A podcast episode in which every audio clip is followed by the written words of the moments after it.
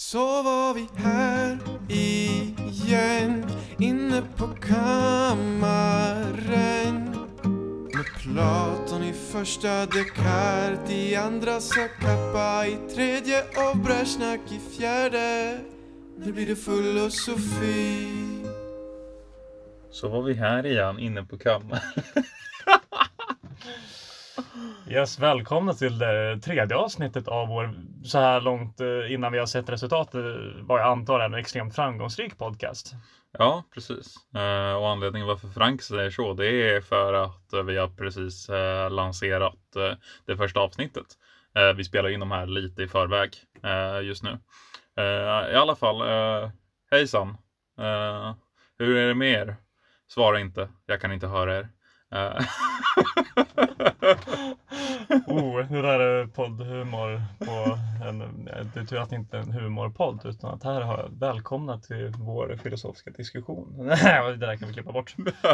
Jesus Christ. ja, det där kändes väldigt nästan eh, kultaktigt. Ja, välkommen till vår kult. Eh, ja, nej, hur är det med dig Frank? Vad har du haft för dig? Nej, men livet är faktiskt eh, det är bra just nu. Solen skiner, vädret är fint, terminen går äntligen mot sitt slut. Det är dags att eh, långsamt backa ifrån datorn, lägga ner laptopen och stänga ner Zoom ända till eh, förhoppningsvis för alltid, men troligtvis är man väl tillbaka där i september. Avinstallera Zoom. Får eh, lägga den på en så här eh, USB-sticka och kasta USB-stickan in i elden. Ja, man är väldigt trött på det där. Ja, men det är lite så här, det är lite som man känner med eh, föreläsarna nu när, om eh, pandemin. När den väl är över, då kommer det vara lite så här Throw it into the fire. no. Jag kan tänka mig att det är många föreläsare som, jag tycker också det delvis att det är väldigt bekvämt att sitta vid Zoom. Att de kanske vill dra ut på att behöva träffa sina elever. Ja, ja, det är hemskt. Zoom är dystopiskt. Men det är inte det vi ska prata om idag i alla fall. Vi, eh, Hur är, det, hur är det med Max då? Ja, precis. Hur är det med mig? eh, ja, vi var ju, vi hade ju en liten grillkväll igår. Eh, Som tog hårdare på Max än vad den tog på mig. ja, för, första gången tror jag. Det, Det, det, är nog första gången det hände. Ja, jag var, jag skulle ju vakna eh, dagen efter och på ett, gå på ett möte.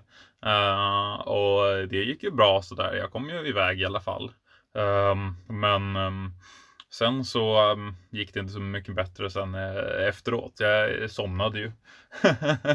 och uh, vart väckt av Frank här. eh, att vi, vi ska ju spela in en podd. Så att ehm, ja. ehm, Vi är väl förberedda och pålästa. mm, precis. Sammanfattningsvis. Det blev en ehm, eh, Det blev en pizza och bärs till eh, frukost. Eh, Klockan sex. ja, precis. Det är nog tur att terminen snart är slut. Eh, vad har vi i glaset då? Ja, eh, i, um, i frånvaro av eh, någonting eh, jätte, eh, jättepassande, men samtidigt, eh, man kan väl säga att det kanske är passande med vad vi ska prata om i alla fall. Så vi dricker eh, eh, Slottskällan Bayerskt. Eh, Lokalproducerat i Uppsala. Jajamän, finemang. Uh, det är bara bärs. Eh, det är ju av en Märzen eller Wienerstil. Uh, mycket mer än så kan jag inte säga. Än att den är rätt god. Och burken Eh. är fin. Den är lite röd och man, eh, det känns lite lyxigt nästan. Ja, Det är inte som någon sketen eh, Norrlands guldburk utan här känner man att det här är lokalproducerat. Skål på det. ja, så lyxig som en burk kan kännas antar jag.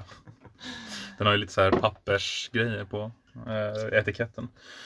Ja, nej men varför är det relevant att vi dricker öl? Ja, egentligen är det inte alls relevant. Eh, men, eh, nej, men det passar för att idag ska vi prata om ehm, eh, vem är filosof? Vem får kalla sig för filosof? Vem får filosofera?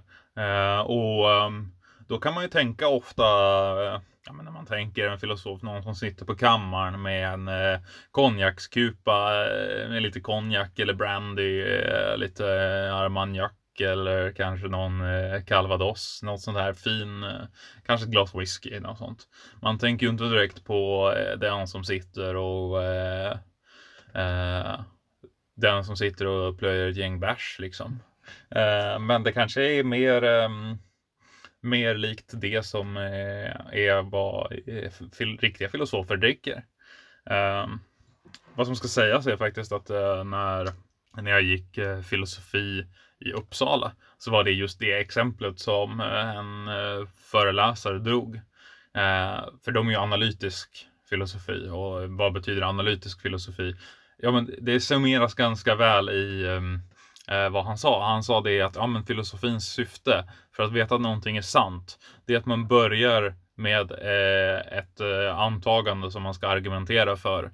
Och sen så ifall man går och frågar någon på puben Eh, och de säger samma sak som du kommit fram till, då betyder det att det är sant.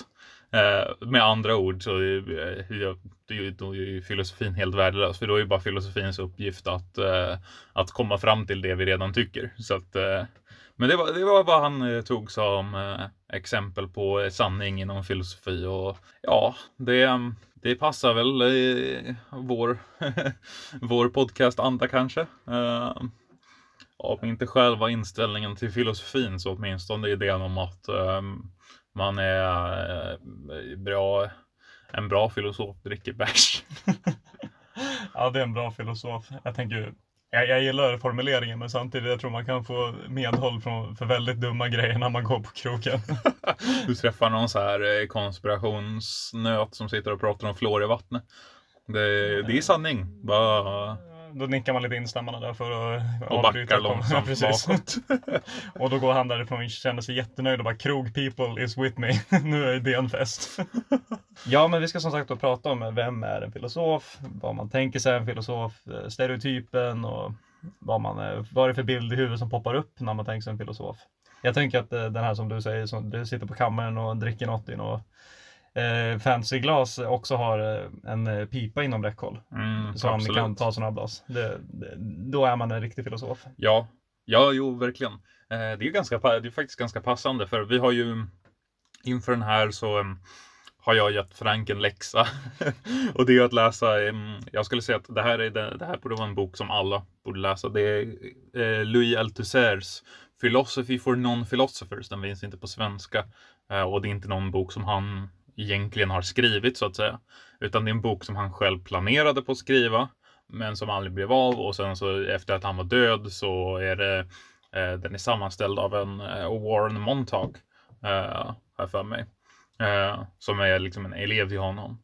Eh, där är, hela premissen på den är just liksom att, eh, att presentera filosofi för folk som inte är liksom utbildade filosofer. Och det här inser man ju ganska snabbt när man läser den att det är, det är inte en eh, det är, en, liksom, det är ett oxymoron för att eh, premissen som han driver i princip är att alla är filosofer. Uh, jag tycker att eh, den här boken är ett praktexempel på att du aldrig ska döma en bok ut efter omslaget. För när, om, man hittar, om man inte vet vad den handlar om och stöter på den och tänker bara philosophy for non-philosopher så tänker man att det ska vara en så här väldigt grundläggande enkel förklaring av vad är filosofi. Och sen när man... Eh, ja, man tänker typ Bertrand Russell, sån här History of the Western Philosophy. Ja, men ja, jag tänkte, den är så tunn också så jag tänker ja. att det ska vara nästan som en pamflett så bara, det här är Platon, välkommen till filosofi eller något. Men eh, jag tyckte den var lite konstig också eftersom han eh, alltid så var fransk marxist. Och, mm. och jag tänker mig att det här är ingen bok du ger till någon som inte har läst någon filosofi innan och får något gensvar alls. Ja, ja precis. Man måste ju ha något hum om uh, filosofi egentligen. Du lär ha någon akademisk erfarenhet också tror jag för att kunna uppskatta den nästan. Ja, Ja, jag vet inte, jag tycker, jag tycker den är ganska mm, straight to the point. Men liksom, eh, han driver ju på något sätt en, eh, ett argument under hela. Det är inte så att han bara presenterar en massa filosofi, bara här får ni lära er. Mm. Utan han eh, argumenterar ju samtidigt. Um, och ja, eh, vem var Althusser? Eh, kanske man ska säga också. Som du sa, han var ju en fransk marxist. Han var faktiskt, um, han um, var lärare till Michel Foucault. Som många kanske känner till. Och känner man inte till Michel Foucault så först och främst grattis. Uh, välkommen till podcasten. Ja, du har hittat dig hit. Nej men Foucault är ju, han är ju världens mest citerade så här, tänkare. för att det känns som att man kan klämma in han i allting. För att, eh, och jag tror inte det är ganska många som inte ens riktigt hajar honom. Men bara citerar för det är liksom så här. Det finns något cred. Nej, men en stor del utav um, Foucault som eh, många pratar om, det är ju hans kritik av så här institutioner och liknande. Men det här kommer ju från och liksom disciplinering och så. Det här kommer ju från Althusser. Althusser driver ju, driver ju idén om eh, liksom han är, pratar om ideologi mycket och när vi säger ideologi på, eh, fil, liksom inom filosofi då menar vi ju inte då menar vi inte liksom eh, bara, men är du en liberal eller är du en, eh, eh är du en socialdemokrat? Det liksom, ideologi är våra antaganden som ligger eh, under ytan liksom. Eh, det är precis det som inte är liksom, som inte är medvetet. Det är inte ett par glasögon som du tar av för att se världen klarare. Det är snarare när du tar av dina quote unquote glasögon som du ser världen genom syn, liksom genom ideologi eh, blicken. Det är någonting du måste aktivt avvärja dig. Och eh, vad han kanske lite gör här, det är väl att slå hål på vår idé, liksom ideologiska vinkel på vad, eh, vad filosofi är. För eh, han säger aldrig riktigt det rakt ut. Men i princip den frågan han ställer sig är att ja, men varför, varför tror vi att filosofi är liksom någonting för eh, ja, men för den här eh, tweedbärande pipfilosofen inne på eh, kammaren. Det är ganska passande också för att om ni, om ni googlar Althusser så ser ni ganska snabbt hur han ser ut och då sitter han där i tweedkavaj med en eh, pipa. så han är väl lite så här eh, eh, filosofen i sitt esse eh, rent ehm, eh, ja, men hur man tänker sig att en filosof ser ut. Jag tycker ibland, eh, det är inte relaterat till boken, men bland det bästa han, eh, jag, det här är första gången jag läser honom, men bland det bästa han gjorde i sin karriär är ju helt klart när han kallade eh, den franska psykoanalytikern Jacques Lacan. Jacques Lacan. Jacques Lacan, det där kom min franska in igen. Jacques Lacan för för en bedragare som inte kan någonting alls. En uh, harlequin som jag antar kan man väl kalla som en clown ungefär. Ja. Och det är helt sant. Eh, vi kan återkomma till honom i ett annat avsnitt. Så där, redan där vinner alltid så här mitt hjärta. Mm. Ja, Frank är ju, jag har ju traumatiserat Frank med, att, eh, med Jacques Lacan. Det, det, är en stor, 100% rappakalja. Han vet inte själv vad han pratar om. Ingen av hans anhängare vet vad han du måste läsa så här tredje ledet, analyser av analyser för att någon ska få fram någonting av vad han faktiskt pratar om. Eh, men annars med allt så avslutade ju han, han mådde ju inte så bra mentalt där just när han kallade eh, Lacan för, eller called him out rätt, rättfärdigt, men eh, han fick ju någon psykos där och ströp mm. sin fru. Ja, precis. Och satte på någon fransk 80-talsversion av rättspsyk några månader efter det. Ja, Alltså, eh, Althusers liv är ett ganska, eh, ett ganska, vad ska man säga, tragiskt på ett sätt. Eh, för att Alltså han börjar med att växa upp till väldigt så här eh, auktoritära eh, katolska föräldrar. Och sen så börjar han studera på eh, École Normale, tror jag, eh, som är liksom det bästa Eh, Eh, universitetet i Frankrike när du liksom ska plugga filosofi och liknande. Och sen så bryter andra världskriget ut. Och då är han med i eh, motstånds, eh, motståndsrörelsen mot nazisterna. Eh, och eftersom att han är liksom kommunist. Eh, så ja, det var väl det, att, eller, att bli, liksom, eller att bli avrättad. som stod för alternativ för honom. och där så träffar han sin fru och hans fru Eh, Eh, är med i samma, faktiskt intressant, hans fru var med i samma liksom, eh, beväpnade så här, motståndsgrupp som eh, eh, Albert Camus. Ifall man känner till honom, det är han som har skrivit Främlingen. Det är han som har den här eh, idén om att vi måste föreställa oss Sisyfos glad, Sisyfos som fördömdes till att rulla en sten upp för ett berg för all evighet.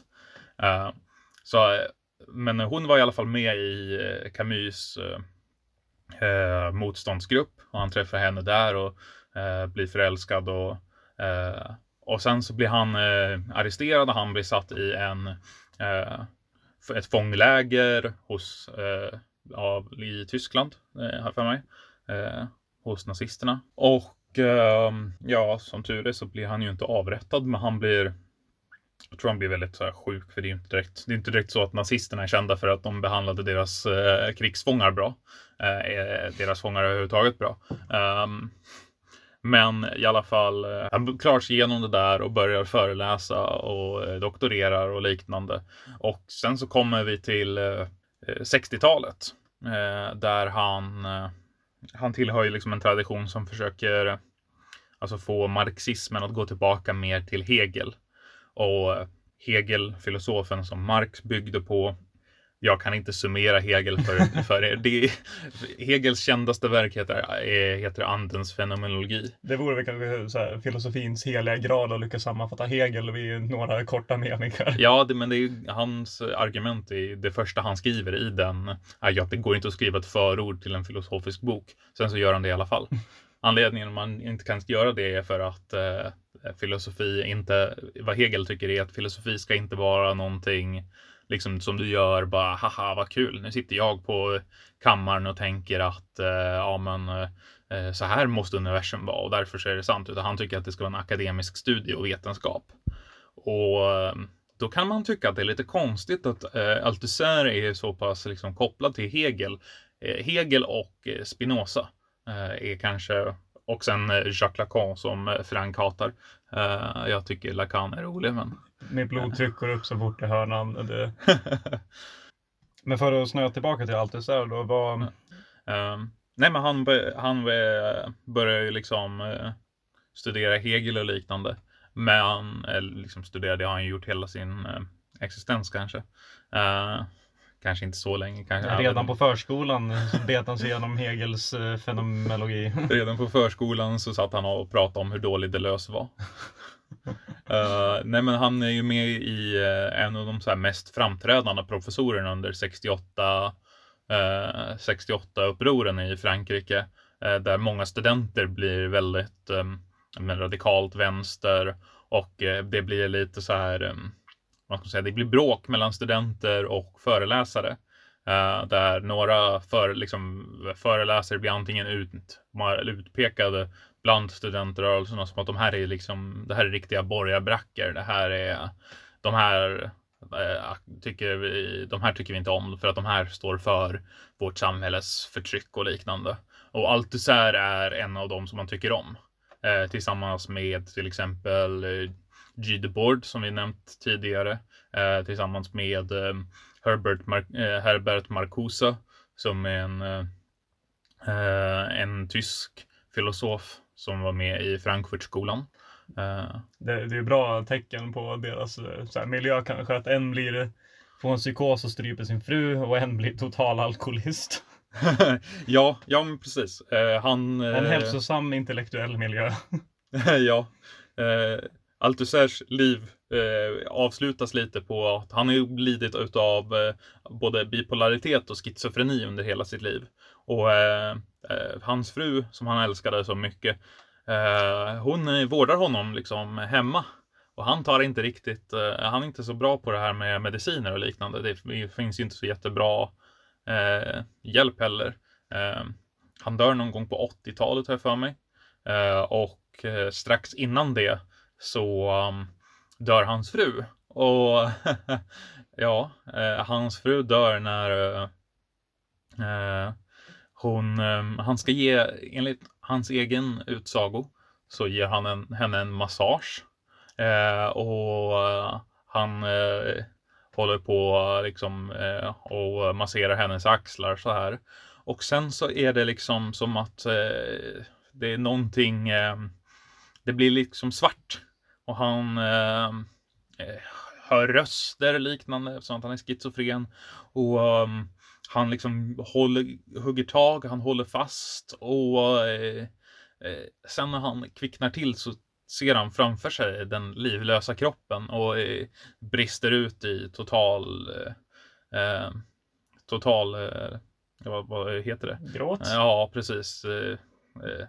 han blir förstörd helt enkelt för att han inser att jag har dödat henne. Han har dödat sin fru som han eh, liksom som han älskar över allt annat. Eh, och det slutar ju upp med sen att han hamnar på ja, med motsvarigheten till rättspsyk.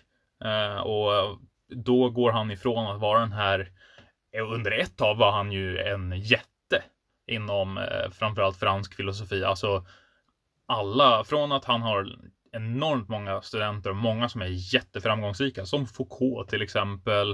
Eh, en som heter eh, Jacques Rancière är en av de som är mest trogna till eh, mest trogna till Althusser fortfarande. Men till och med han är väldigt kritisk utav Althusser. Ehm, från att han har liksom jättemånga studenter som backar honom till att hela samhället vänder sig mot honom och säger att eh, ja, men han klarade sig undan. Han fick inte fängelsestraff för att han var en så här jättekänd eh, marxistisk eh, eh, jättekänd marxistisk professor.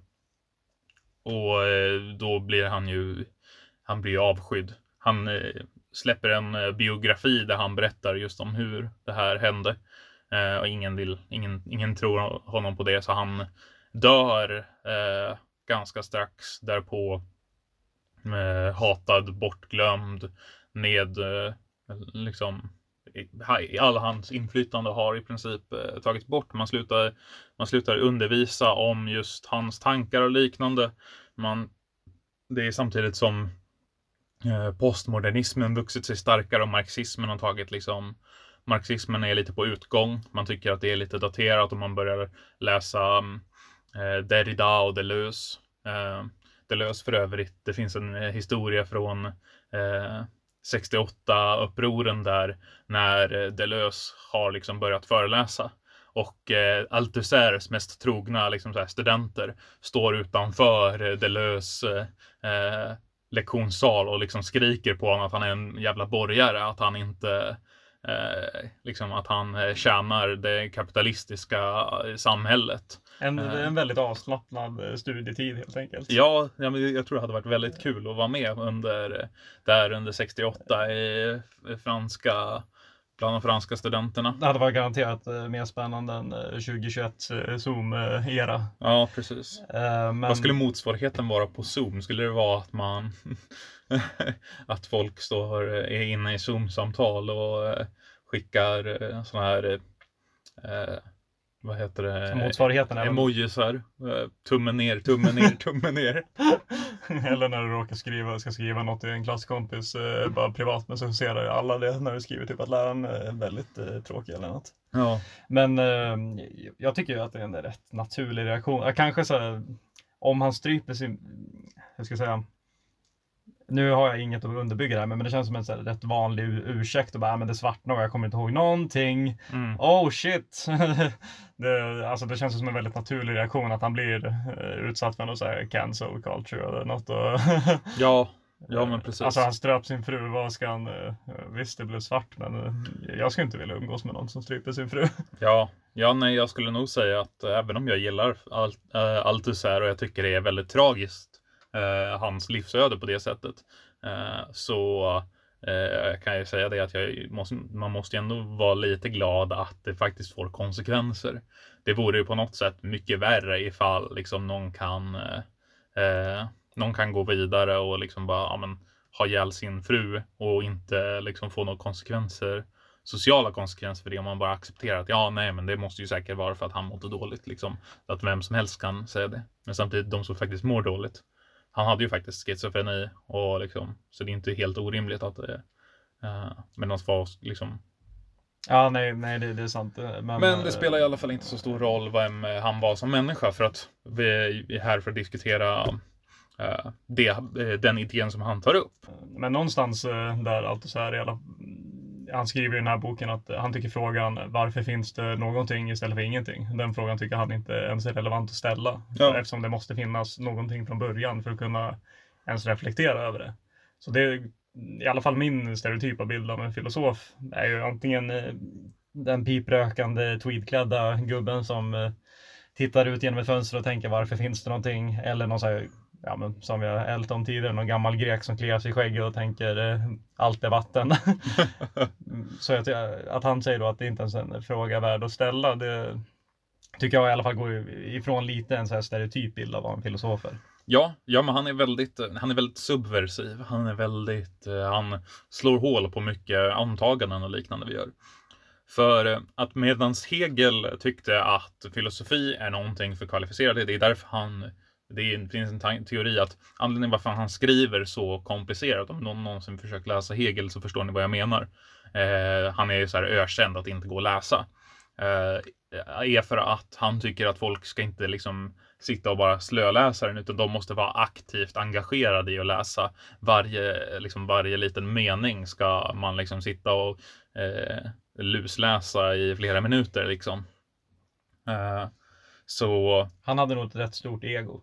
Ja, det hade han. Eh, innan, eh, in, han sa att, eh, någonting i stil med att innan honom så är det klart att alla måste vara spinosister, men efter honom så ska alla vara eh, he, liksom hegelianer. Och eh, han eh, utropade ju att han hade avslutat historien också med, med att han skrev andens fenomenologi. Det är lite som eh, en 1800-talsversion av Francis Fukuyama. Mm. Ja, men det är ju det, det är ju han som kommer fram med Francis Fukuyama, för den som inte vet, är han som efter kalla kriget säger att nu är historien slut. Nu har eh, liberalismen vunnit eh, och eh, nu kommer det inte hända något mer. Nu kommer, eller det kommer hända stora grejer, men det kommer liksom inte vara mer historia. Det kommer inte vara mer liksom en marxist skulle kalla det klasskamp. Det kommer väl inte vara mer liksom Eh, Eh, progression, utan nu är vi klara. Nu, nu är samhället så bra det någonsin kommer bli. Eh, men, eh, och Hegel menade ju det redan på början på 1800-talet, att den preussiska staten var slutet på historien. historiskt sett så går det inte så bra när någon försöker säga att historien, är, att historien är över. Nej, det är rätt fascinerande att någon som ändå så här, ja, men studera historien kan sätta sig ner och seriöst säga något sånt och inte inse att vad som än händer kommer, jag, kommer han i alla fall ha fel. det finns ingen verklighet om det inte slår ner någon meteorit och bara utplånar alla, att, att han faktiskt får rätt. Mm. Så, vad är filosofi för en eh, non-philosopher?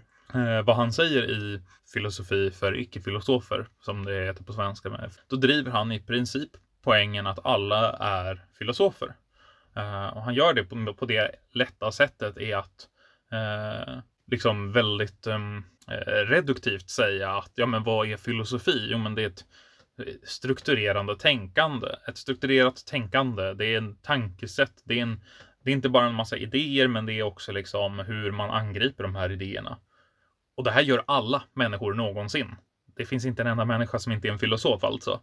Eh, men samtidigt så för han säger, om vi tar motsättning till det, att en filosof är någon som har, liksom någon som jobbar som filosof, eh, filosof det är ju liksom bara, alltså det är ju bara liksom idealet som vi har själva i eh, liksom den akademiska världen. Och det här är ju för att bevara på något sätt eh, att få bevara prestigen hos de akademiska institutionerna.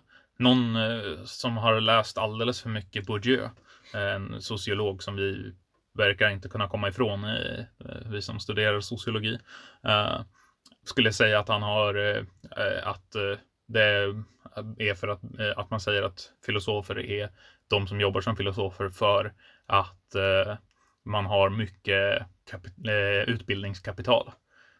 Alltså att man har mycket inflytande om man vill försvara sin sociala position. Alltså, jag förstår ju vad han menar när han säger, eller vad tanken är att alla på något sätt är amatörfilosofer eller något. Mm. Men på samma sätt som att det är något som alla gör. Mm. Det är ju inte som att alla är en läkare för att du tar en Alvedon. Utan det är ju någonstans det blir ändå en semantisk fråga på något sätt, vad menar du med filosof? Men jag, mm. jag tycker ändå det är en skillnad med så här, vad alla gör i sitt, liksom, hur, om alla gör det så säger inte det någonting om eh, det är, det är ingen som urskiljer någon aktivitet från något annat då i sådana fall om det är något som alla gör. Men, ja, men som sagt, du blir inte läkare för att du tar en Alvedon. Du blir inte eh, du blir inte psykolog för att du känner medkänsla. Eh, det... Fast det kan man tro ifall man ser de här reklamerna för eh... ja. Den där Kry-reklamen när de står i garage och någon desperat vill prata om sina problem men eh, de får en klapp på axeln och rycker upp det typ. Mm. Men, eh, jag menar, eller så, om du planterar om en blomma är du inte en eh, trädgårdsmästare. Och, så, jag vet inte, jag håller med spontant vad han säger men samtidigt är det något som eh, det blir lite för reduktionistiskt kanske. Ja, han, gör ju, han sätter ju motsättning till det här så tar han ju upp idén om att vad gör, liksom för du, du har ju rätt i att man inte är läkare för att man tar en Alvedon och liknande, men Eh, vad gör läkare? Jo, men de praktiserar läkekonst. Vad gör någon som utbildar läkare? Jo, men de utbildar läkare som sen ska gå ut och eh, ta hand om folk som är sjuka, som behöver hjälp. Eh, vad gör en filosof i så fall? Ja, men den filosoferar och skriver liksom filosofiska verk. Varför gör den det? Jo, men för att det ska läsas av andra filosofer. Och vad är då en filosof? Ja, men en filosof måste ju nödvändigtvis vara någon som har eh, doktorerat eller liknande inom filosofi. Och vad gör de förutom att skriva de här texterna för sin egna lilla ingroup? Jo, men de utbildar andra personer att bli filosofer. Så de får, det blir som att du får liksom en eh, cirkel där liksom Mm. du skriver, du har ett filosofiskt verk, du, det läst, blir läst av stud- studenter. Studenterna går vidare och doktorerar inom filosofi. De läser, eh, de skriver ett filosofiskt verk. De utbildar studenter. Du får bara liksom, Mm. eh, det blir liksom en akademisk circle jerk. om, du, om det är liksom så du ser på att filosofin är. Eh, Det, det är något jag ändå spontant, jag kan inte motivera det så bra, men det är något jag tycker som den här personen du beskriver nu, den här akademiska. Det är något som tar emot att kalla en sån person för eh, just filosof. Mm. Vilket är konstigt för det är, det är ingen som tar emot att kalla en som eh, ja, men doktorerar till exempel i sociologi och kalla en sån person för sociolog. Mm. Det, det känns ju naturligt, men just att kalla någon bara, som bara agerar inom akademin för filosof känns det känns konstigt. Det, Ja. det är inte bilden man får av en filosof. Ja, Men sk- skulle, skulle du kalla dig, dig själv för filosof? Eh, ja, för jag håller med. eh, jag håller med Althusser att vi alla är filosofer, mer eller mindre. Kommer vi få se en eh, marxism växa fram de kommande... ja, ja, men det är absolut. Det är det som eh, formuleras genom den här podden. Det är en, eh, det är en god öl och en eh, bra bok. Skål för det. Marxismen. Ja, nej men så du, du skulle kunna beskriva dig själv som filosof? Ja, det skulle jag göra. Samtidigt tycker jag att det kan finnas någonting lite pretentiöst i att kalla sig själv för filosof. Jag tror det är någonting någon annan får säga om en själv. För att vad jag skulle också säga är eh, att det finns ju en skillnad mellan att eh, liksom eh, vara läkare eller vara filosof. För att eh, vad gör filosofer? Jo, men de tänker. De tänker på idéer och problem. Det gör alla människor överallt. Och det kanske är lite reduktivt att säga att de bara tänker. Men de tänker kritiskt, de tänker genomgående, de tänker gediget. Det här handlar inte om att man liksom att man gör någonting som någon annan inte gör. Det handlar mer om i så fall vilken hur rigoröst man gör det. Så jag skulle snarare säga att alla, jag, jag håller med allt så här i den här poängen, att alla människor är filosofer. Det är bara, sen är det bara det att vissa personer är liksom olika bra och det är egentligen kanske var, varför, liksom, varför vi kan säga att en person inte är en filosof är för att eh, för att de inte är bra på filosofi. Det är för att de sitter och läser sina Flashback-trådar och eh, bara eh, rapar upp samma grejer hela tiden. Nu ska vi inte nedvärdera Flashback-filosofin. Där har vi Sveriges eh, huvudsakliga inte- intelligentsia skulle jag säga. Men ehm, Vi måste ju få upp lite mer, göra oss fler fiender. Det gör vi vid varje poddavsnitt ja, hittills. precis, vi borde ha som mål att i varje avsnitt så eh, jag gör vi en ny fiende. Mm, ja, men det här avsnittet tror jag det blir både Flashback och eh, Filosofiska akademin. Ja, precis. Eh, Filoso- vi får eh, starta en eh, fade med eh, Filosofiska rummet eh, podcasten. Det, det kan ju vara ett eh, mål för säsongen kanske. Ja. Till slut om vi inte har en fade med Filosofiska rummet så kan, då, då får vi verkligen eh, sätta oss ner och tänka på hur vi går vidare därifrån. Ja, eller Eh, ja, det är ett stort mål att vi ska ha en eh, liten eh, infight, eller infight blir det inte, men eh, att vi ska ha en konflikt med Filosofiska rummet. ja, Det vore underbart. Men, eh, hur ska jag säga? Jag tänker att för att få kalla det filosof, om, man, om vi bortser från att inte mer um, yrken som kräver en högskoleutbildning, så om du tänker, jag är ju inte en uh, jag är ju inte en uh, byggarbetare för att jag eh, spikar ett staket. Eller jag är ju inte, vad kan jag ta för dumma exempel? Jag, jag, här, jag är inte en fiskare för att jag metar abborre. Även fast det, det är i och för sig det är inget alla gör. Men kanske jag är inte Fan vad, hmm. ja, hur går det med filosoferandet? Jag jag, skulle ju dessutom säga i motsättning till det där att man kallar ju folk för fiskare eh, som fiskar mycket. Eh, det är bara att de inte gör det konventionellt. Ja, Jag jag tänk- fortfarande liksom när eh, storfiskar.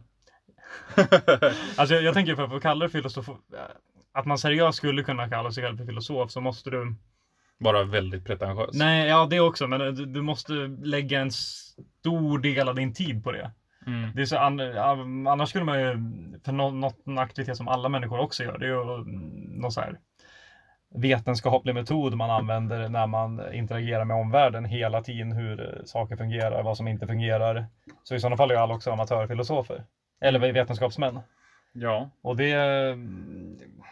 Nej, alltså... men om vi kollar historiskt eh, på vilka som har kallats för filosofer.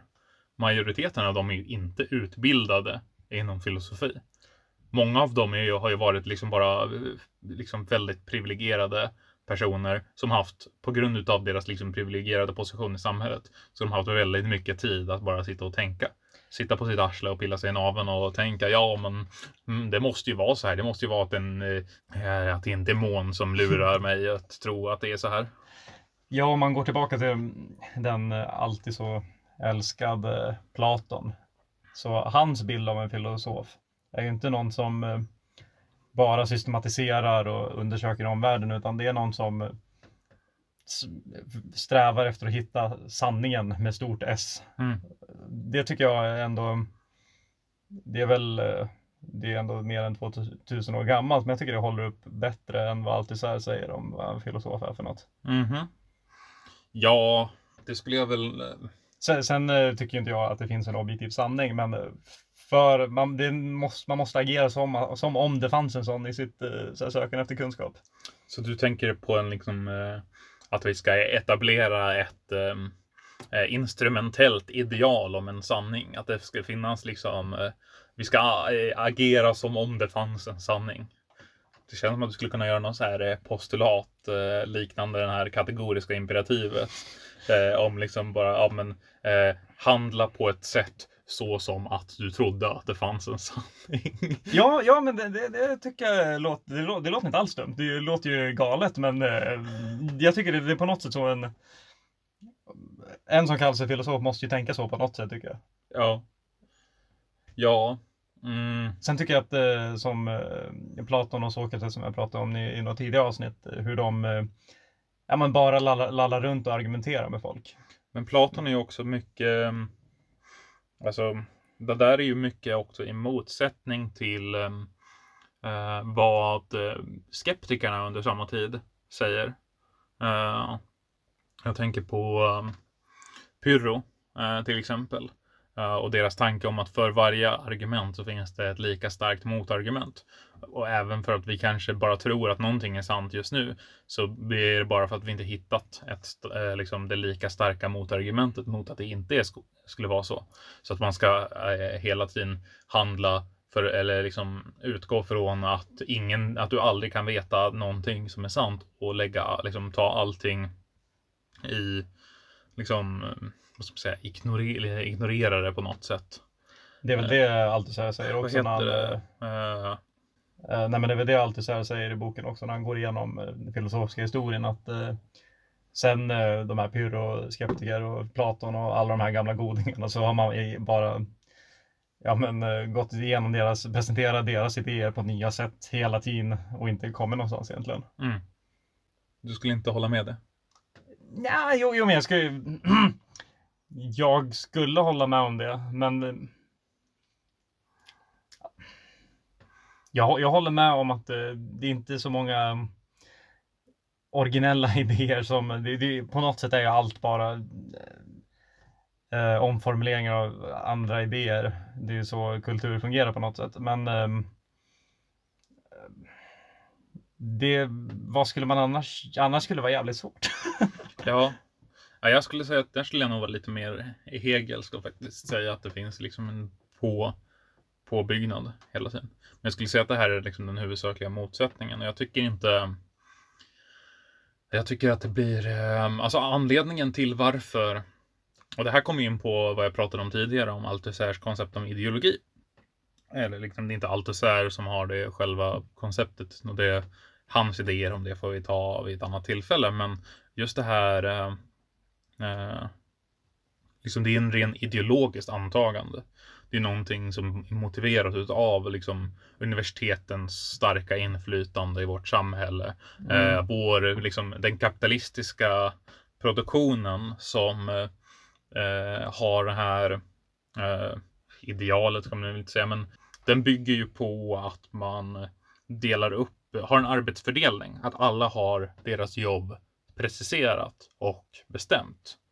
Och det här är ju varför som vi, någon som inte har en yrkestitel eh, vill man inte kalla för det. Men om vi går tillbaka rent historiskt, då har ju oftast liksom folk bara liksom kallat det de gör.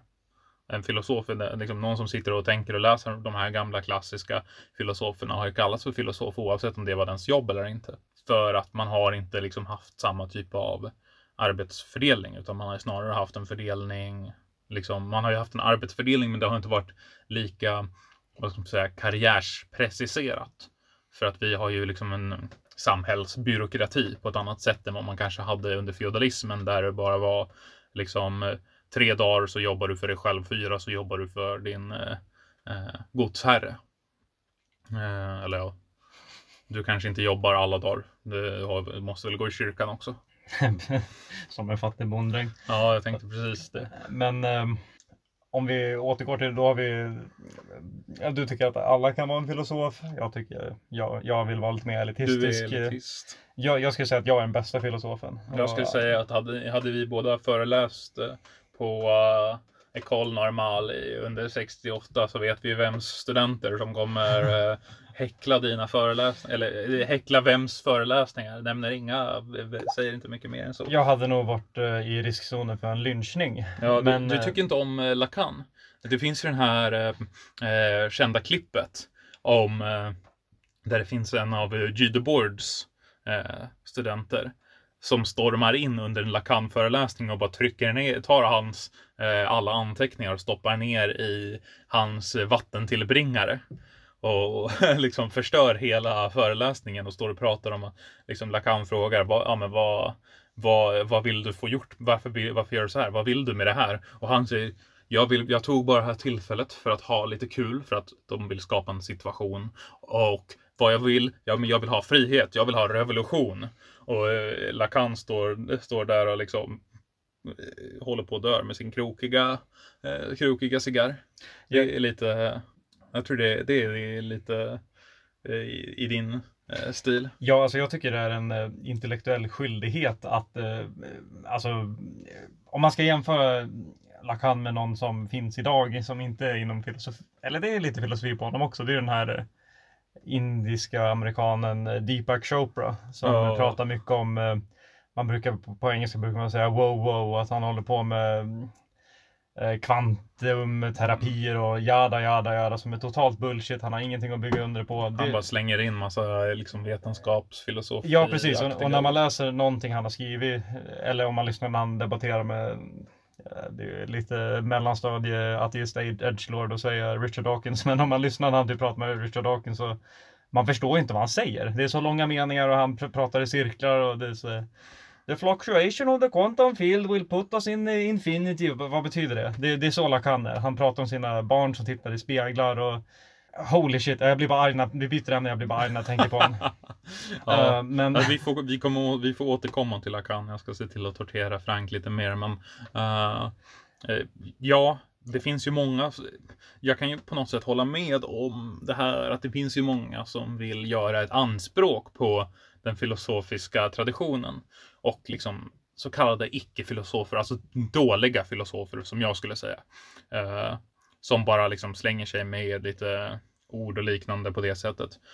Och jag skulle säga att liksom anledningen till varför de får inflytande och varför de kan faktiskt, som till exempel Deepak Chopra eller eh, Ayn Rand, kan vara liksom så här tolkas som att de är liksom filosofer, är ju för att vi på något sätt nu ger för mycket värde till själva titeln liksom filosof. Kan vi säga att uh, uh, Ayn Rand är din Lacan? Nej, för att hon har ingen legitimitet. Okej, det var gå ett steg längre. Du, du är beyond rage. Du, Ja. du, du kan inte ens bli arg på det. Nej, men eh, det vill säga är att jag tycker att eh, för att vara en filosof så måste du ha en avsikt att begå filosofi. Jag tycker inte om när man tar någon som är, egentligen är en eh, politisk teoretiker och sen bara klistrar man på, ja men det här är bla bla bla filosofi. Kanske Mm. till och med efter personens död eller något sånt där, Mm. att han ingår i den eh, jag tycker du måste ha avsikt att begå filosofi och man måste tänka lite spejsat på något sätt kanske. Jag gillar absolut inte alltid så här säger att eh, det här eh, frågan om varför det finns något är irrelevant. Mm. Utan jag tycker att jag tror jag har någon så undermedveten bild av filosofen som är lite så här ja men typ kufig konstnär som eh, är lite knepig helt enkelt och tänker lite fritt. ja. Och det menar du inte stämmer in på oss? um, ja, kufig är man ju alla gånger. Man är, ju- man är en speciell pojk. Mm. Nej, men jag skulle säga, jag skulle säga det att... ehm, Men skulle hålla med om att man måste avsiktligen begå filosofi? Nej, det skulle jag inte göra. För jag skulle säga att många, många har en egen typ av filosofi. Man kanske pratar om en livsfilosofi. Men eh, jag skulle bara säga att man är olika bra på det. Alltså så här. Eh, den, med, liksom, den här medel, medellivscase-morsan eh, som slänger sig med såna här live, laugh, love eh, plattityder och eh, är lika mycket av en filosof som eh, eh, som eh, de eh, på filosofiska institutionen i Uppsala universitet. Uh, I och för sig så är kanske inte det är det bästa exemplet på filosofer. Uh, väl, vi fortsätter i oss fiender. kategorin av poddens fiender. vi, kom, vi kommer liksom efter tio avsnitt då kommer vi inte ha några som kan lyssna längre för att all, all, vi kommer ha gjort oss fiender med allihopa. Skål för den! Ja, Vi skål. får sitta och prata för oss själva till slut. ja. ja, vi lyssnar på vad vi säger i alla fall. Jag, jag tycker jag har väldigt kloka åsikter och formulerar mig väldigt väl. Mm. Det tycker inte jag. Nej, okej. Okej, okej, Max. Um, Eh, nej, men eh, jag tycker att ehm, dock så kan jag liksom i den här andan av att liksom olika personer är olika bra på att filosofera. Dels då måste man ju också liksom betrakta, men hur bedömer vi att någon är bra på att filosofera? Och det där kan ju vara väldigt liksom bara, ja men det där är bara, det där är inte någonting vi har riktigt användning av. Uh, och då är det ju liksom, ja men det handlar inte riktigt om att få användning av det för att vi vet ju aldrig om någonting kommer att ha användning. Det är det här som hela tiden används för att typ attackera humaniora-ämnen. är För att de, liksom, de ger ingen jobb. Och vad, vad, liksom, vad gör det? Vad hjälper det samhället? För att det sitter eh, liksom 15 stycken på något universitet och eh, argumenterar om eh, man borde läsa Hegel eller Wittgenstein. Det, där är inte, det är inte ens ett argument. Klart man inte ska läsa Wittgenstein. oj, oj, det, här ska vi återkomma till eh, i ett avsnitt väldigt snart. Vi kan ha Hegel versus Wittgen- Wittgenstein. Men eh, Båda är ju väldigt eh, eh, självgoda. Båda sa att de hade avslutat filosofin. jag, ty jag tycker ju jag tycker Wittgenstein gjorde ett bättre jobb på att avsluta filosofin än Hegel i alla fall. Det där, det där, them, them's fighting words. Det, det, det är nu Max kommer säga något sånt här. eh, Take Podden it tog, slut, podden tog slut efter eh, tre avsnitt för att vi kunde inte hålla sams. Eh, Max blev ju inspirerad av Althusser och det bara svartna för ögonen. ja, jag ska vara försiktig med vad jag säger här.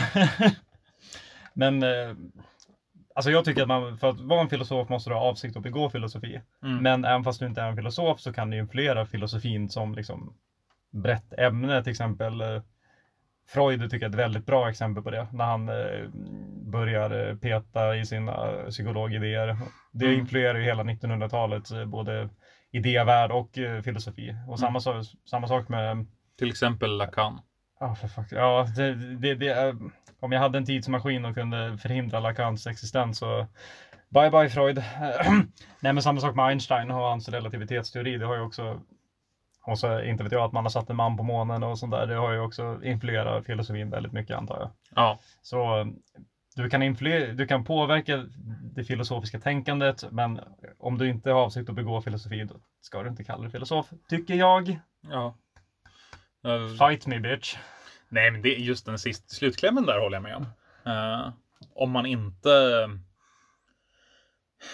att det, det är i princip, du kan kalla dig filosof om du vill eller inte. Det beror, det beror lite på, du på något sätt gör ju, tar en ställning, skulle Mm. man kunna säga, för ett visst sätt att se på saker.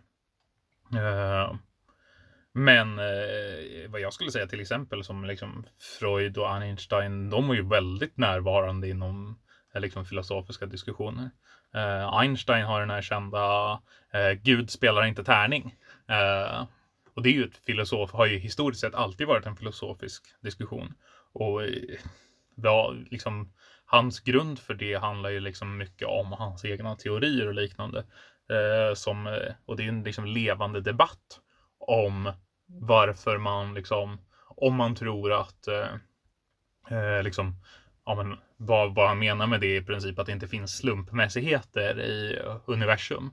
Utan att allting är liksom strukturerat. Och att ingenting händer av en slump utan allting har liksom en kas, en, liksom en eh, vad heter det, verkan och orsak. Eh, eh, eh, verkan och effekt. Eh, Einstein är ju just av den anledningen att han har, han har lite filosofiska yttringar och idéer. Av den anledningen är han mycket intressantare att läsa än eh, inte vet jag, någon så här, eh, han, till exempel han som fick Nobelpriset för Higgsbosonen. Eh, nu har inte jag läst honom, men det är inte så att någon annan har kläckt något. Fysiken blir väldigt tråkig om den inte har några så här filosofiska utgångspunkter. Mm. Jag skulle säga att mycket, det finns mycket problem i det där, för då om man, om man gör en motsättning mellan liksom vetenskap och filosofi. Vetenskapen närmar ju sig ofta filosofin.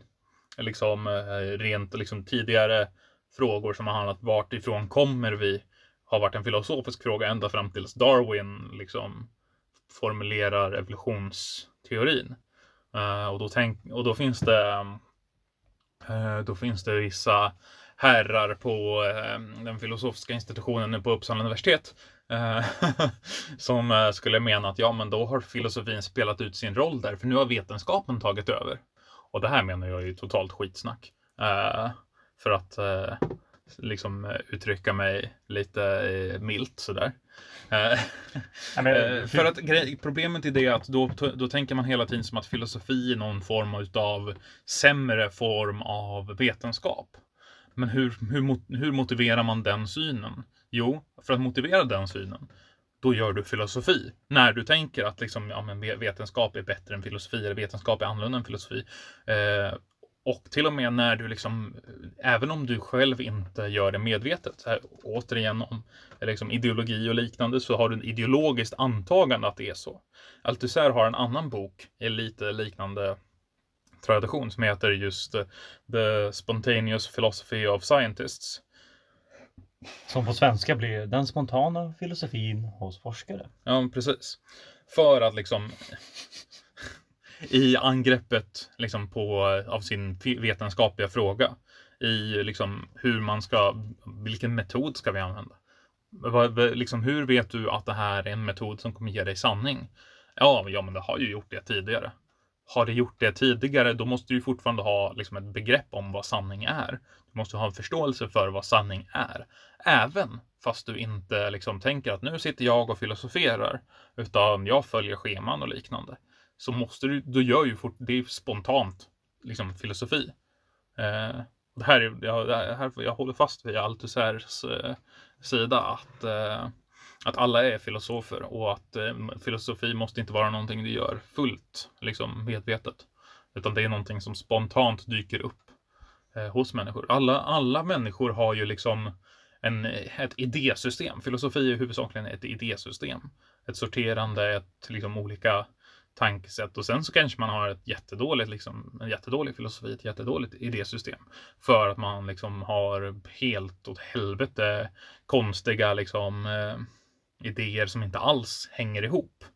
Eh, men eh, man liksom, Men då, då tycker jag det blir på något sätt att eh, filosofin eh, är eh, om det blir, alltså jag, jag kan hålla med om att återigen, du måste begå det avsiktligt för att vara en filosof. Men jag, jag håller med om att alla kan filosofera. Mm. Men om man tänker att filosoferandet består i hur du så här, tolkar din omvärld och, och hur du strukturerar din världsuppfattning.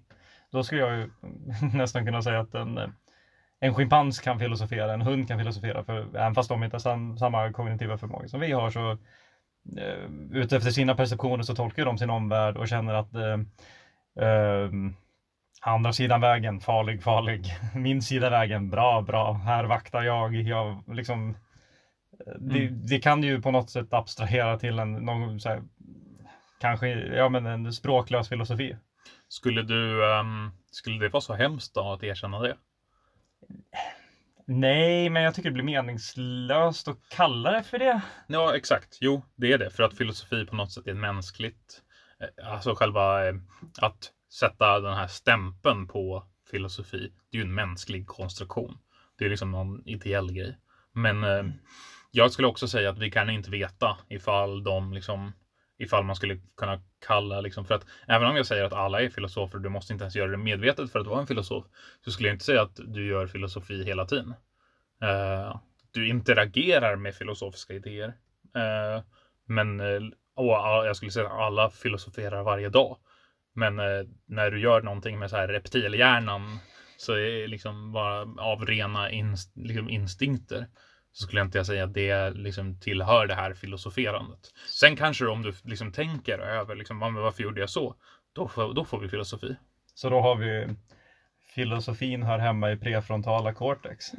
Någonstans börjar eh, högre däggdjur med filosofi och grodorna sitter och ryggradar sig genom livet. Här har vi det här underbara psykologiserandet utav filosofin. Välkommen! Vad har du haft för eh, filosofiska tankar idag Max? Ja, När du har eh, haft en slitig dag, har du haft några tankar? nej, nej, jag tänker inte. jag, tänker, jag tänker, varför finns vi här? Bara för att lida. Det är ungefär vad jag tänkte när jag var tvungen att masa, masa mig iväg eh, efter en, eh, eh, efter en tung eh, gårdag. Kunde du föreställa dig Sisyfos glad när du gick till mötet? Eh, ja, man, var ju tvungen, man är ju tvungen att vara, verka lite glad när man interagerar med andra människor. Så jag fick väl, jag kan väl föreställa mig att han eh, eh, att han låtsas vara glad för att göra Camus glad. Men det är, det är en annan, eh, det är en diskussion för ett annat, eh, en annan dag. Det är definitivt eh, en värdig text att ta sig an. Men så för att sammanfatta det vi kommer fram till är att du anser att alla är filosofer, alla Mm. filosoferar varje dag. Alla är filosofer men man är olika bra på att vara filosof. Och jag säger att alla är inte filosofer, men alla kan filosofera. Mm. Och det kom han fram till genom en filosofisk eh, övervägning. Men det är för att jag är den största filosofen i det här rummet. Eh, ja, tack för idag. Eh, nu ska vi gå och eh, dränka Frank. Eh, Avsluta lyncha. skiten bara. Ja, jag skulle garanterat bli lynchad om jag var bodde i ett lite mer volatilt land. Mm. Ehm, men tack för att ni har lyssnat då. Ja. Och vi finns på vi finns på Youtube som filos- Filosofi Podcast. Vi finns på Spotify som Filosofi. Vi finns på Instagram som Filosofi. Vi finns på Facebook som Filosofi. Eh, vi har också en mail. Eh, filosofi gmail.com. Dit kan ni skicka era frågor, eh, förslag på saker vi ska diskutera, synpunkter, hatbrev. Jag, ser verkligen fram emot hatbrev. Mordhot. Jag menar, vi gör ju oss så många fiender så att någon gång kommer de väl. Eh, Max bor på den här adressen. Kan... Nej. Eh, men tack för idag. Jajamän. See you next week. Ja, och då ska vi diskutera eh, ja, någonting eh, annat. Eh, som de bra filosoferna vet. Något helt annat. Ja. Tack. Eh, ha så kul. Så var vi här igen Inne på kammaren Platon i första Descartes i andra Sakappa i tredje och Brezjnak i fjärde. Nu blir det filosofi